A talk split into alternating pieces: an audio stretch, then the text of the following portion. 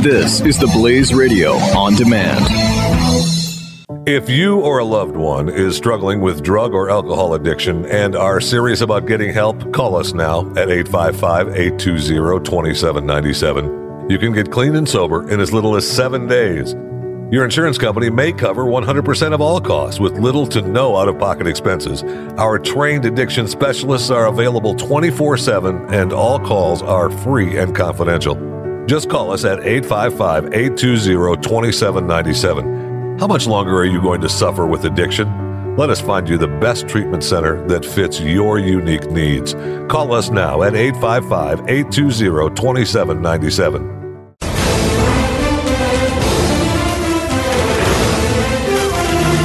Ted Cruz brought up something yesterday because these Democrats are starting to say this guy's an extremist, he's a radical, and here's what Cruz said about the Democrats yesterday.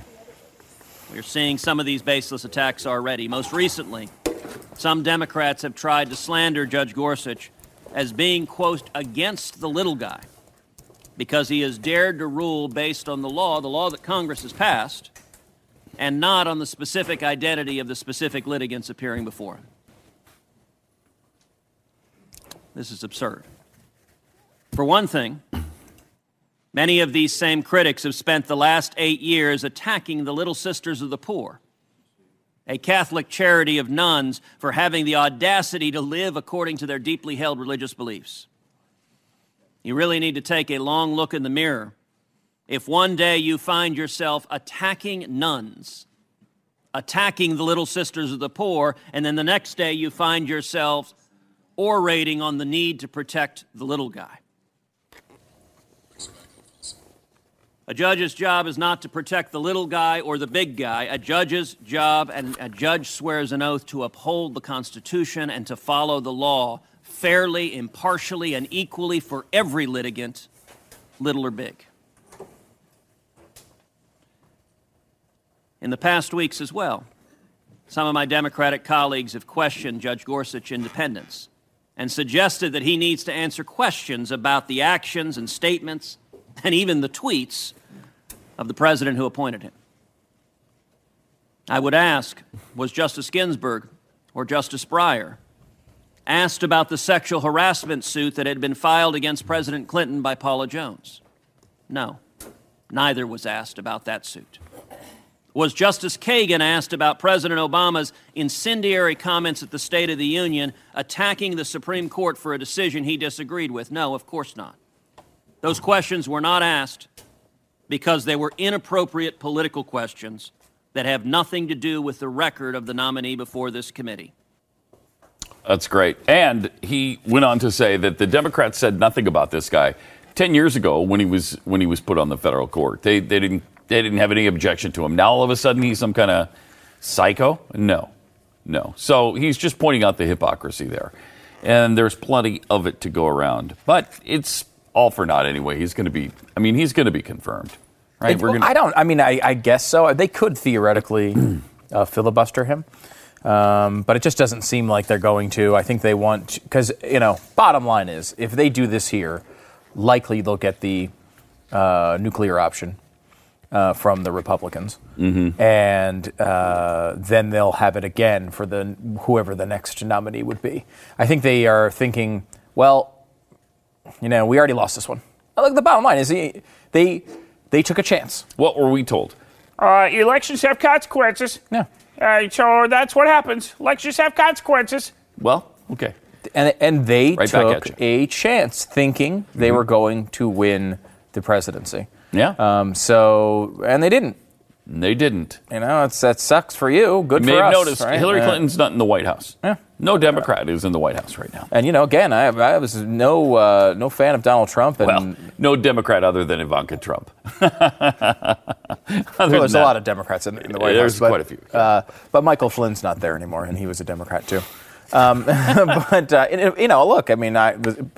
Gorsuch appears to be very solid as a pick. And I think he does. This sort of stuff is easy for him. He does.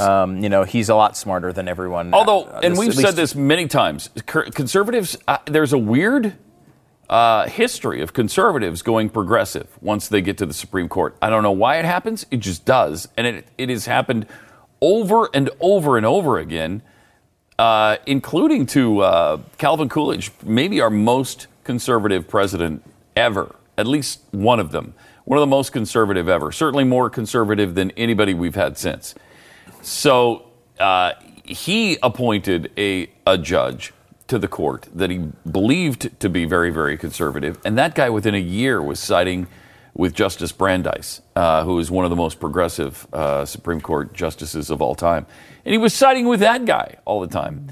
It's just the same with Anthony Kennedy.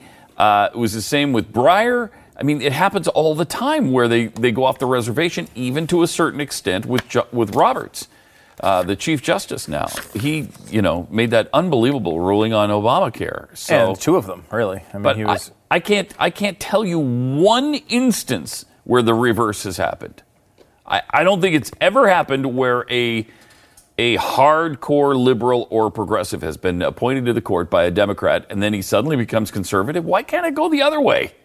Just never does.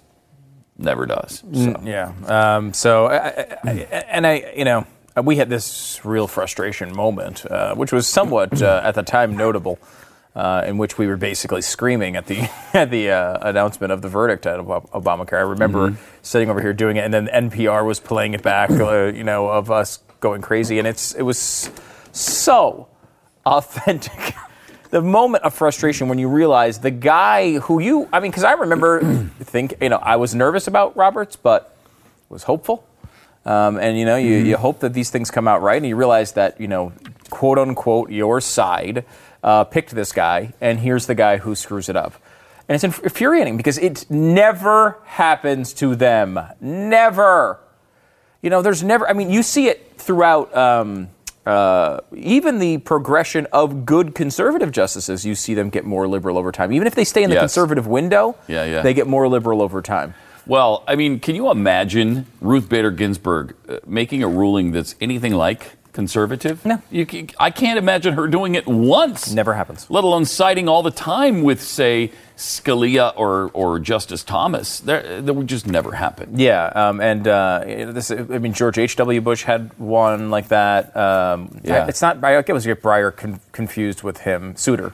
David Souter. Yeah. Mm-hmm. Disaster. Trump could use that word accurately. Disaster. Mm-hmm. Really bad. And, it's just amazing how often they miss. Mm-hmm. Alito has been pretty good. Clarence Thomas has been a great gift to our world. Scalia was fantastic.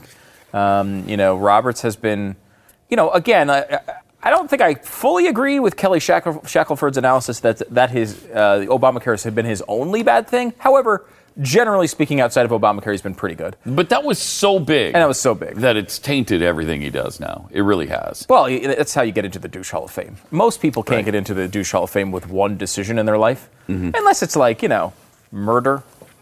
But, that's a bad decision. Yeah, like, for example, O.J. Simpson might have had a great life outside. But, the murder thing would make him get into the douche hall of fame if he was relevant today.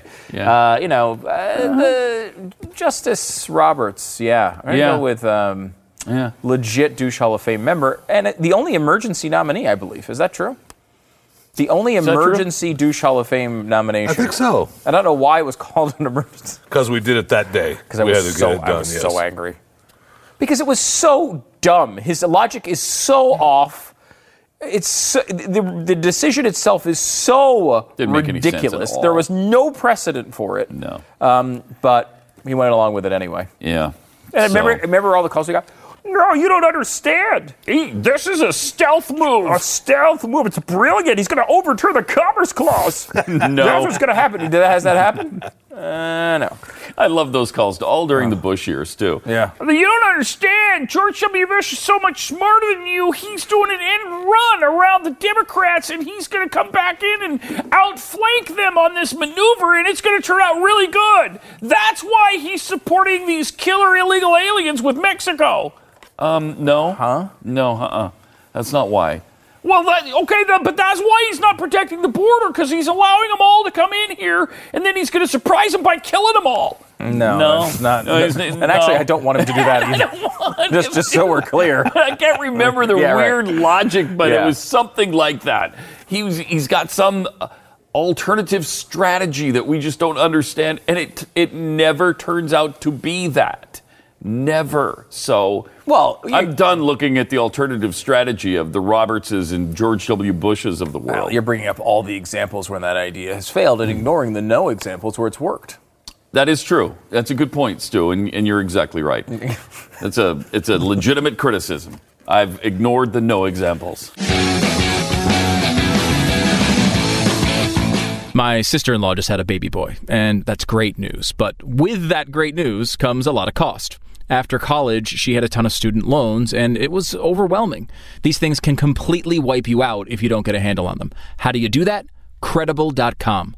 Credible.com is an online marketplace of vetted private lenders that has helped over 130,000 borrowers find better rates on their student loans. It's simple. You just go to Credible.com, answer a few questions, and right away you get personalized rates with no bait and switch. Multiple lenders are competing to refi your student loans at historically low rates. Your data is secure, it won't affect your credit, and you won't get spammed.